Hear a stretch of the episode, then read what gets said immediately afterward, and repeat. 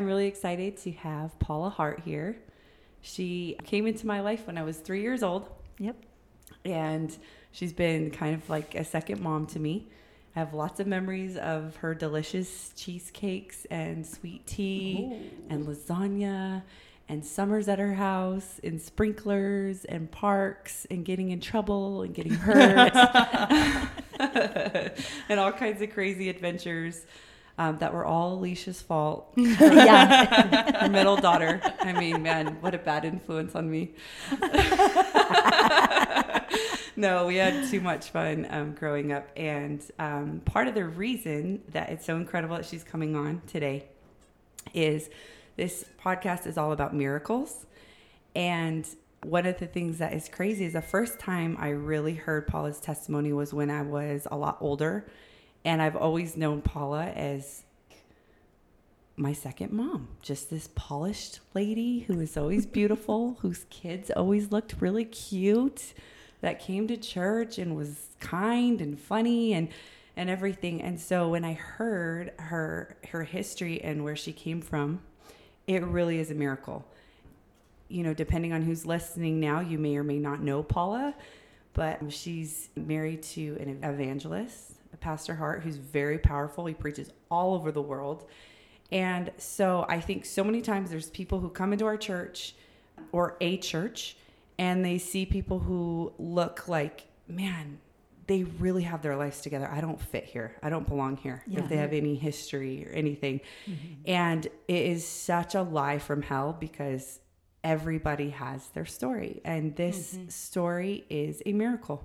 And so Paula's here today to talk to us about her conversion to Christ. Without further ado, Ray. Here's Paula. This is her story. I grew up in Farmington, New Mexico. I had a very good home. My parents were good people. They were um, middle-class people. My dad was a pharmacist, and we um, moved to Farmington, New Mexico when I was two years old. My parents were busy. They were very busy building their careers and building the drugstore. And as a result of that, I um, became a rebellious teenager. It wasn't their fault by any means because, again, they were very good people. But I think I was lacking attention, and I was seeking attention in different ways and means. And so I got mixed up with the wrong crowd and started smoking pot by the time I was fourteen years old. My best friend and I, um, she's the one that introduced me to it. And my parents, you know, they, again, they weren't clueless, but they were busy. You know, they just kind of, it's not like they left me to myself, but um, there was a lot of times that I should have had supervision. That's a good way to put that. And it was kind of like, okay, well, what's this all about? Mm-hmm. Okay. But the first time led to the second time, to the third time, to the dozen other times. And we tried alcohol. We were mm-hmm. trying alcohol, and I couldn't stand it. It was horrible. It's, you know, again, burn the throat. Yeah. yeah. And it's I like, like well, my throat. Why is, why is this always burning? Yeah. Okay, so well, just, let's just get through this. And everybody likes that. You know, everybody's getting high, and they look like they're having such a good time. And so and, was that the motivating factor for you? Was was like fitting in with your peers, or was it curiosity? Both. Yeah, both. And were, would your parents have, had they taught you? It was like, did you know that you shouldn't be doing it? I really didn't because, okay. um, I mean, you know, we all have a conscience. Sure. And yeah. we all know right from wrong. The thing about that is that, you know, my parents were drinkers. They weren't drunks by any means. They were good, respectable people, but they were drinkers, and they had dinner parties, and they, you know, threw their little little things. And, and so I was observing them. But at the same time, I saw their life and how empty their life was. And it's crazy that I would kind of fall into that. Mm-hmm. You know, none of us knew Jesus. My mom, she got saved when I was nineteen, but that was way after my teenage years had passed. Mm-hmm. She witnessed to me, and I I had crazy friends and crazy boyfriends, and my parents are like, you can't hang out with these people. And I'm like, well, you hang out with people that party, you know, what's the difference here? And they said, well, no, this this type of people, but they never did really fully explain it because I don't think they really could, you know, they didn't really. Um, and I, I said, well, you know, if you want me to hang out with rich kids and doctors' kids, is that's what you're talking about? I said, they, you know, they're doing the same thing, but they, they, it was all about image. It, it got to the point where I was really a handful. And so my parents um, set up counseling sessions with this woman named Carol Halverson, and she was a juvenile prob- probation officer. I wasn't juvie. I wasn't on probation, mm-hmm. but I, I was headed there. Mm-hmm. Wow. I was headed there very quickly. Wow. Well, this woman, I, I fought and scratched and cried and yelled, I'm not going to go see her. I do not want to meet her. I want nothing to do. Because I was a rebellion. I was just a rebellious teenager. I was a mess. And so uh, my mom took me there and said, you will go. I'm going to walk you in the office and you're going to sit there and you're going to counsel with this woman. Well, this lady and I ended up being great friends, and she was beautiful, and I just loved her, and she listened to me, and that's what I really needed, was somebody. You know, I'm fifteen years old. I just needed somebody to listen to me. She's actually my husband's mom. Oh, wow. Okay, that's a twist. Plot twist. And she she was a beautiful woman. I really, really loved her. And so she visited with me and, and took time with me. And once a week I would go to see her. And I wasn't, I was still sneaking around on the side and hanging out with the bad people and getting stoned. The bad people. I was the bad pe- I was a bad person. But she helped me. She kind of put things into to perspective for me and showed me, you know, where my life could lead if I ended up staying with these these same friends, if I still chose that lifestyle. And so my parents decided to send me to a boarding school in Utah. And I was devastated. I felt such rejection from that. And I said, I promise I will be good. I do not want to get sent away. I and it was, don't get me wrong, it's not like boarding school like you would think, oh my gosh, you know, the abuse and things like that. It wasn't like that at all. It was a very expensive boarding sure. school, mm-hmm. and kids that graduated from there actually got all kinds of scholarships. And was it for troubled kids? Not necessarily. No. Okay. Although there for... were troubled kids there, sure. and I found them. I I sure did. Yeah, right? We all hooked up, and wow. I just got stoned with different kids. In this time, like, you're going to therapy, you obviously are have you have the disapproval of your parents. Was there anything in you that thought you should change or knew you should change, or at the at that time were you thinking, like, this is how I want to live? You know, I didn't want to live that way because I, I it was miserable. And I knew, but I, I knew that that's not what I wanted. I just didn't know what to do or how to change. I didn't know. We had no spiritual guidance at all in our family. And again, I, I want to reiterate that I, my parents were very good people. Sure. Mm-hmm. Yeah. But they were, you know, mm-hmm. they were messed up themselves. Their marriage was not happy, and that was mm-hmm. very evident. Mm-hmm. So I, I go to the school, and um, I, I'm just miserable there. I really am, although I'm gaining all these friends, and we're having fun. Mm-hmm. But I knew I was so empty. I, I knew that there was something missing, but I didn't know what it was. I had no clue, no mm-hmm. clue. I only stayed for one semester, but it seemed like a whole school year. Wow. It really did. And I, I would call my mom and dad on Sunday night, and I would cry, just let me come home. I'll be good. I'll get new friends. Please. I did go home um, at in the, during the summer. I I didn't hang out with some of the same friends that I did, although I did have other friends that still... were still on that same path. They just weren't as harsh as some of the other ones that I was hanging out with. Like, some of my friends broke into my parents' house when we were gone. mm. and stole a bunch of my mom's jewelry and a bunch of their coats and and things like that. And we get home and I'm devastated because I knew, I knew that that was my friends that did that. I knew it because they knew we were gone. Wow. And, um, you know, the detectives got right on it. My parents had friends all over Farmington that were, you know, professional people, sheriffs and things like that. Mm-hmm. And and the detectives, they got right on it, and they knew exactly who took the stuff and exactly when they did it. And, yeah. and uh, you know, it's really sad because it, they never even said anything to me mm-hmm. afterwards. Wow. They just, you know, mm-hmm. yeah. it, it's really sad when you, it, it's harsh reality in life when you hang out with the wrong crowd. Mm-hmm. It's just their lifestyle. It's what they do. Yeah. It's who they are. Yeah, it is, and, and it's who they in it for themselves. They and, are. Yeah, yeah. And these people, God only knows what their parents were sure. like. For mm-hmm. them to break into somebody's house and rob them like that. Mm-hmm.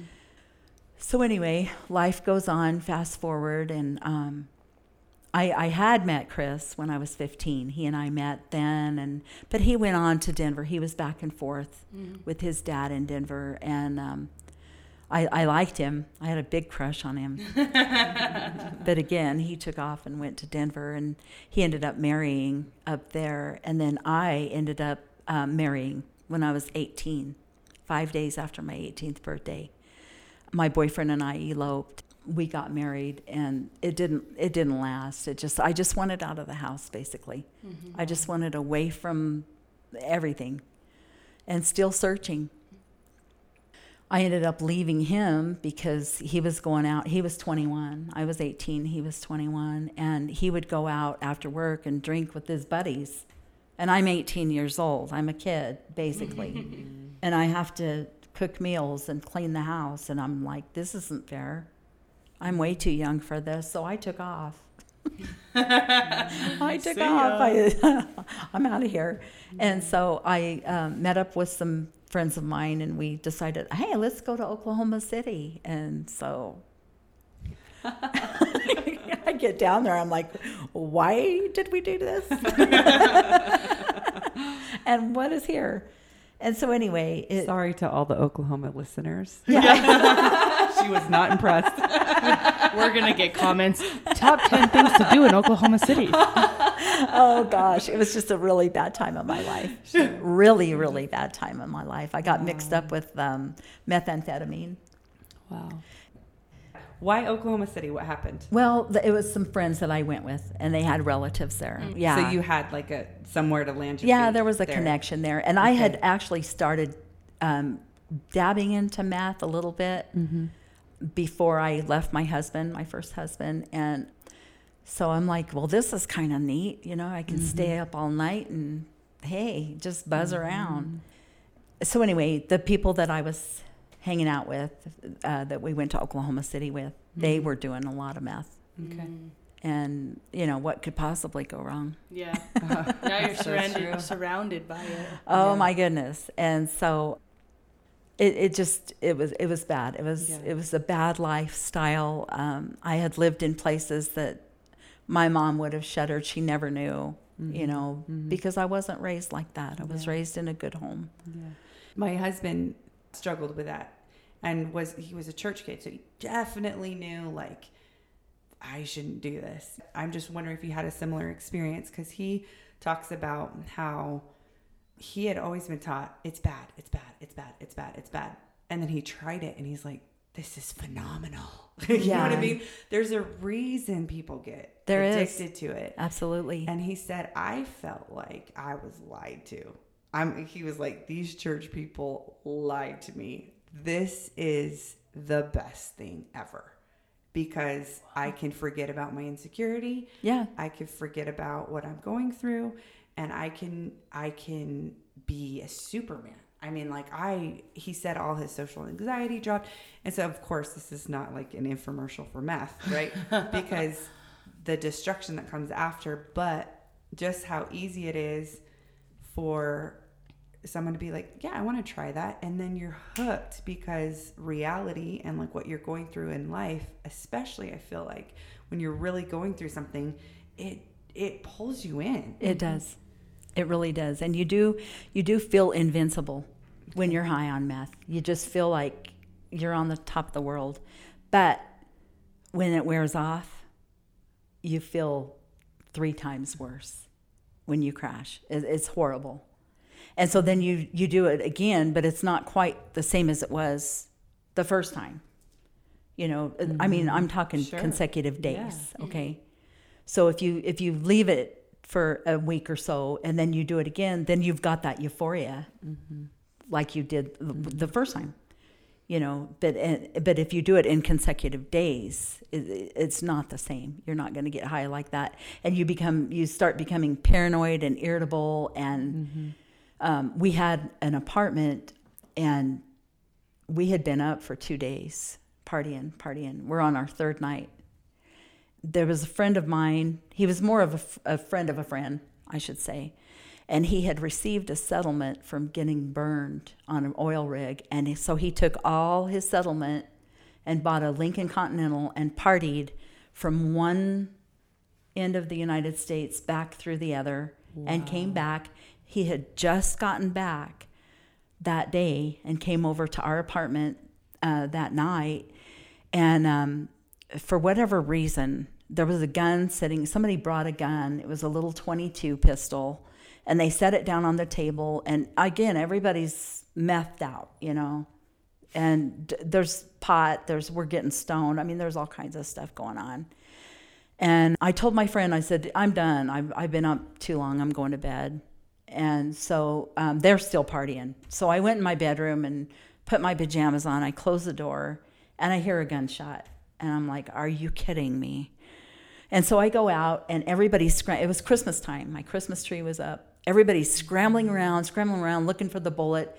Well, Dave had passed out on the couch, and so nobody thought to look yeah. to him. And they found the bullet, and it had lodged in his chest. Oh, my God. So what had happened is this guy picked up the gun, and it went off. I mean, total freak accident. It was awful. And so the paramedics come, they knock down my Christmas tree. There's mayhem. It's a mess all over my front room. It's just it's just a wreck, you know, and I'm freaking out. We're all going to go to jail. And it was just, it was awful, awful, awful, awful. And wow. so um, we all got pulled into the station and questioned individually. They, we all came up with the same story, which was, you know, it's an accident. Mm. It was a total accident. And so anyway, got back home, and all I remember is sleeping for two days, and then we went to the funeral. Never occurred to me where his soul would lie, because I'd never heard anything where you're going to go. I mean, I always had the theory, like most people have, good people go to heaven, bad people go to hell. And I didn't feel like I was really bad, you know. I hadn't killed anybody or robbed anybody or murdered anybody or, you know, any of that. And so, you know, again, there's there was no concept of Christ. There was no heaven, hell. There, it never even crossed my mind where Dave could have gone. I, I had no idea. I, we went to the funeral. I don't remember anything about the preaching because I had just woke up from two days of sleeping. You know, you would think at that point you would want to change. And but it, I didn't know how. I didn't know how. I didn't know where to begin. I didn't know how to make new friends. I didn't know what kind of friends to hang with. I didn't know if I could hang with the good people because they're not going to want me to hang out with them. I, I'm a mess, you know. I smoke pot and I'm doing meth and skinny as a rail and just a mess. You know, my life was a wreck. At what age are you about this time when your friend dies? Um, well, we had gone, we had already made our way back to Farmington. So okay. It was in Farmington that my, my friend did die. And I was probably, gosh, I was only like nineteen, twenty, okay. right around there. So about like a year but it or two. Seems like so much time had yeah. lapsed. Sure. Mm-hmm. So how did that. how did Chris enter the picture and sweep you off your feet? Chris came, um, I was working at Godfather's Pizza, and he came in one night, and he's like, "Hey, how you doing?" And so we hooked up that night and decided, hey, let's go have, let's go drink. Let's go have a beer. And so we went across the street to this bar and, and closed it down. And, uh, you know, we just, we were two really messed up people. Yeah. It's like, yeah. Well, why not? Let's just, let's just see if this will work. I think you said you had a crush on him before. I did, yeah. Was that the first time you saw him after all this? No, I had seen him before out and about. So and we would him. we would say hi and okay. whatever. Okay. But we were both busy partying yeah, our own sure. mess of a life. Okay. And so six months later, we decide we're going to move in together. So we move in, and, and it just got it got really, really bad because Chris was a cocaine addict. He's doing a lot of coke. And, you know, I, I did some coke with him, and I thought, I can't go back into this. I just, I cannot. And so he's out partying a lot. We live, we're living together two years. We're, we're together about two years. And so I'm thinking, I'm I'm done. I, I've got to do something to change my life. Back up a little bit. I had um, started going to church with my mom. She was going to a Baptist church. And my mom really did love God. She was just, she witnessed to me. And so I started going to church with her. And I answered an altar call there. And I felt God. I, I really did. And I went forward and I answered the altar call. But there was no challenge to change. And I was the type of person, I needed a lot of challenge because I love to party. And I love to, I just love to get high and party with my friends. And, and so, you know, uh, Chris and I, we're trying to go to church here and there. It's a, it's a kind of a joke. He grew up in a Baptist church. And his parents actually had divorced when he was ten. And um, his mom died. She died when she was forty-six years old of a brain aneurysm. And wow. She was an incredible woman. She was the mayor of Bloomfield, the small community from Farmington, where we're from. It's a little suburb of Farmington. And so I did see him at the funeral. Um, and he had he had his girlfriend with him there. And so anyway... Um, So his parents had divorced when he was ten. So there was a, a lot of brokenness there in, in his family, too. And so uh, we're trying to go to church. We're trying to think, well, maybe this is what we need. And mm-hmm. so we would get out of church, and we would light up a joint and get high. It's like, we, you know, we there again, there was no Holy Ghost challenge there. Mm-hmm. And Chris and I were both the type of people we needed that. that challenge. We needed that in our lives.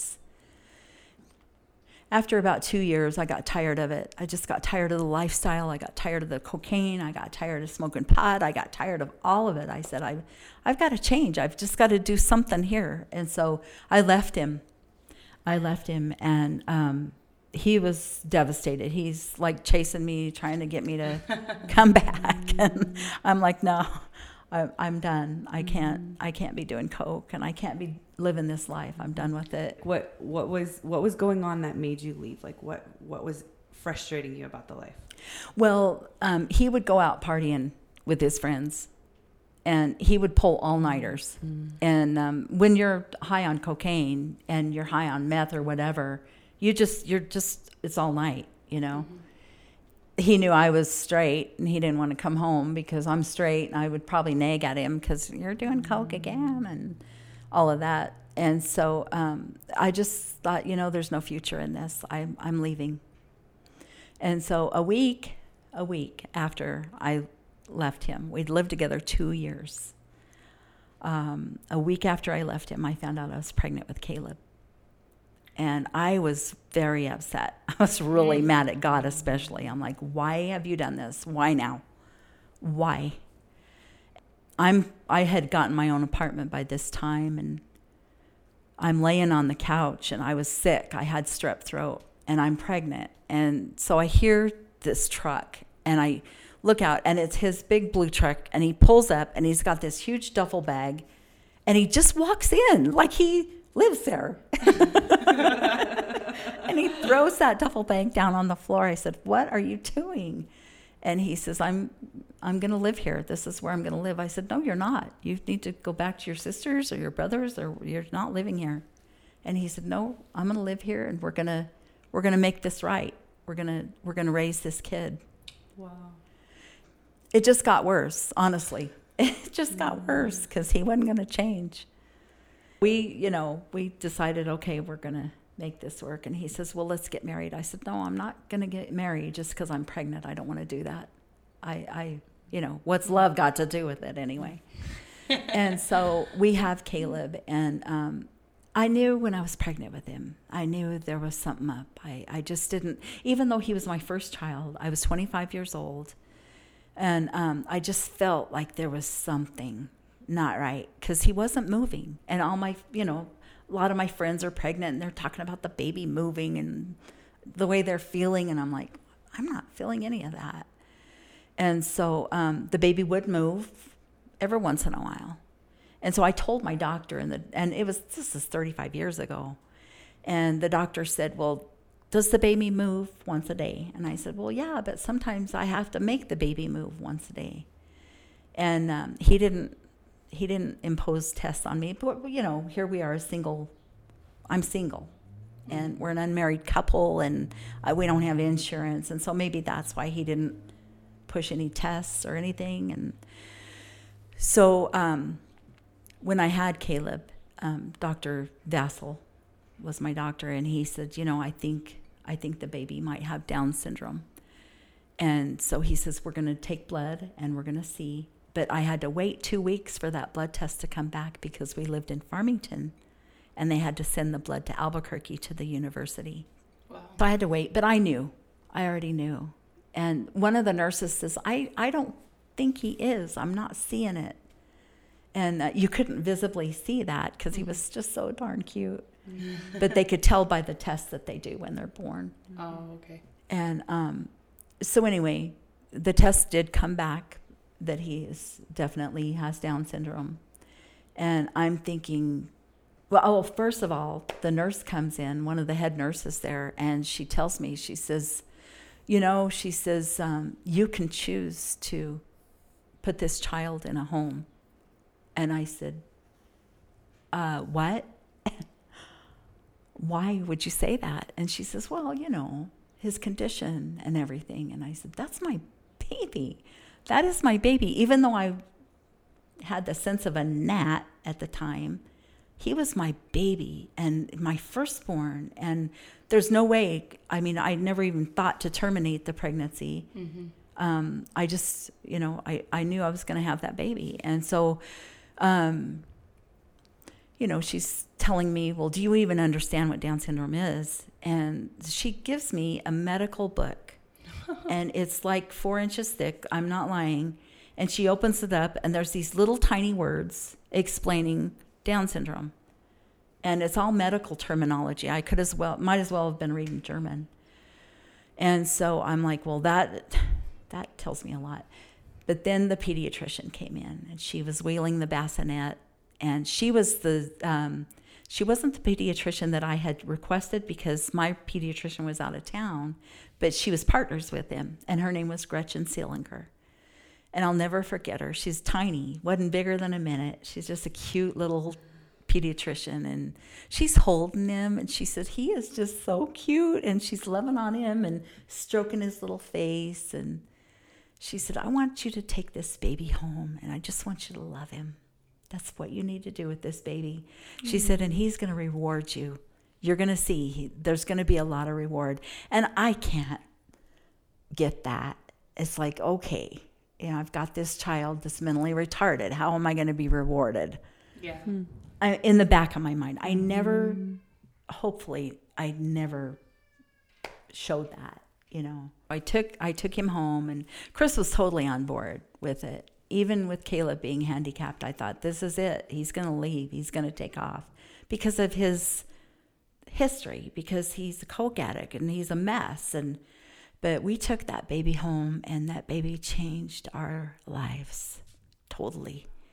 He played with Caleb, and he loved on him, and just Mm. You know, he he was so precious, and the doctors are telling me he's not going to do this. He'll never do that. Never, never, never.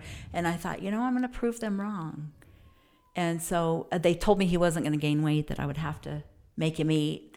And we can all see Caleb today. No force feeding there. But he, he weighed nineteen pounds by the time he was six months old. So he was very healthy. Chunky.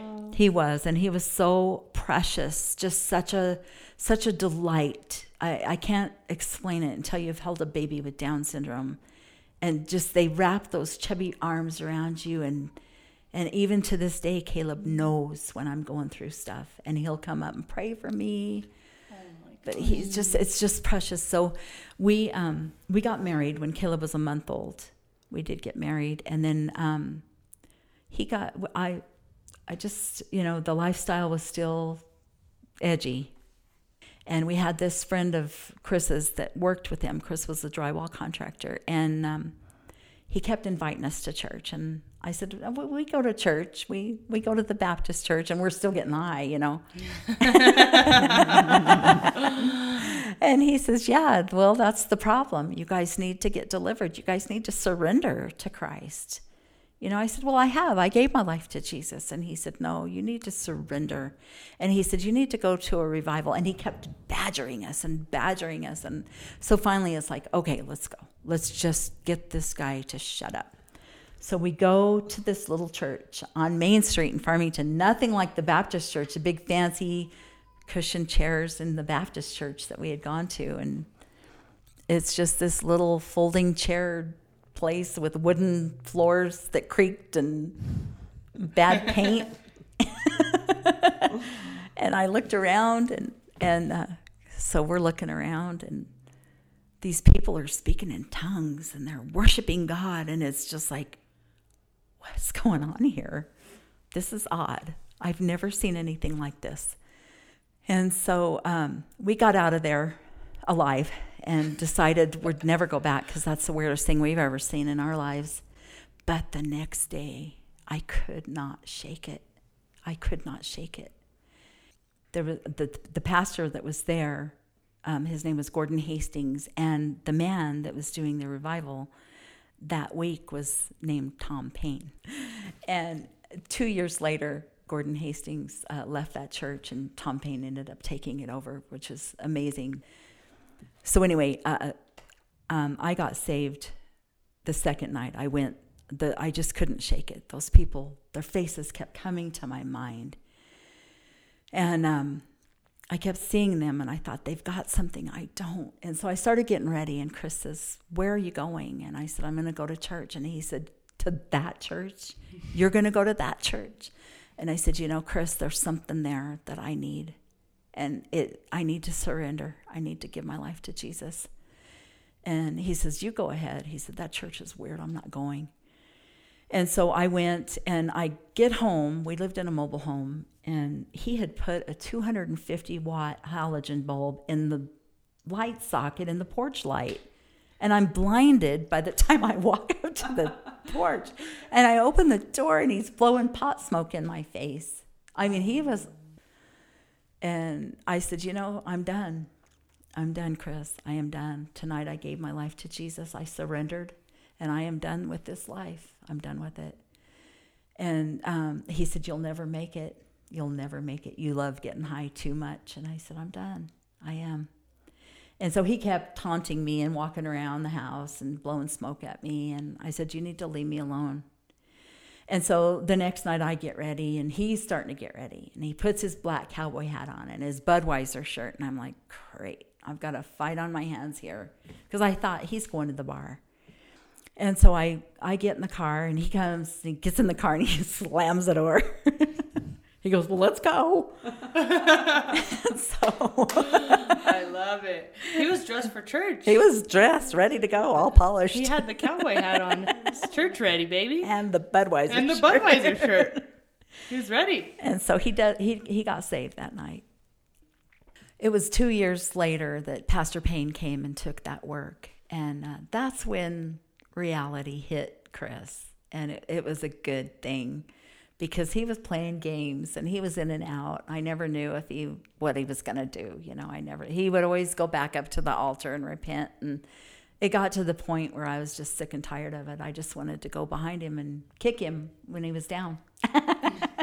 Did you ever kneeling, kneeling at the altar? I'm going to kick him. I'm going to kick him. You know, I'm done with this. And so anyway, he, um, Pastor Payne, just confronted him. I mean, really confronted him, and, and just about his his character. And this is something no, nobody, nobody has ever done to Chris in his whole life.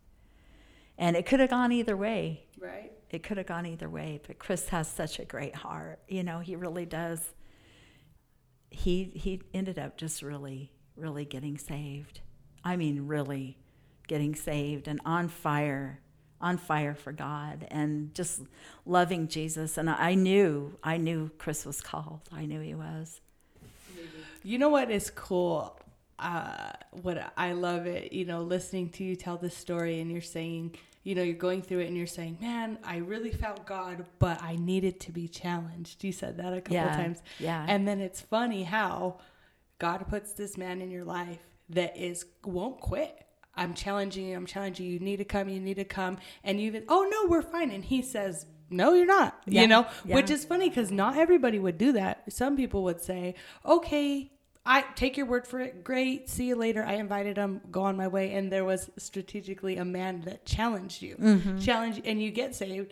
And Chris, in and out, in and out. And then God puts a pastor in your life that challenges yes, you, thank that changed God. The entire course of your whole life. Thank God. Which yes. is crazy because the first thing you said was, I, I felt God, but I needed to be challenged. Mm-hmm. And that just blows wow. my mind that, like, strategically, you know, and I'm sure there's more examples, but these two, like, pivotal moments, you know, you could have gotten any pastor, you could have had any friend. Yeah. And God gave you someone who challenged you and, absolutely. Like, wow, here we are today. And, you know, the beauty of it is... um I, I never, I mean, I would cry out to God, but not really knowing how mm-hmm. to really cry out to God. Um, like some people are are thinking, well, I don't know how to do that. I would never, mm-hmm. and I didn't know how. But yeah. God took my simple cry. And I said, you have got to help us here. We don't know what to do. Our lives are a wreck, you know, and, and I didn't even know how to pray. I didn't know how to, how I didn't know. Mm-hmm. But God honored it, and God said, I'm going to help these people. Yes. They're a mess. They really yes. are a train wreck. They really need some help here. Yes. And so, God, in an instant, delivered my husband and delivered myself. I mean, I am so grateful for men of God that will stand and stay the course. I thank God that I am challenged to this day. Mm-hmm. I am challenged. I am challenged to be a better cr- person, a better Christian. Mm-hmm. And I thank God for that. I never want that to end in my life. No, that's awesome. Gospel is simple. It really is. It's very simple. We don't have to complicate it. But I think confusion complicates it. Religion complicates it. People Religious people complicate it because th- some people you'll see in different churches, different sects of churches, different religions, you're, you're looking at them and thinking, I can never achieve that. Right. I can never get there. Right. I'll never be as clean as they are. The gospel is so simple. I'm I'm humbled by God's grace. I, I truly am. I just what God's done for us is just, it's too much. It really is. It's it's too much.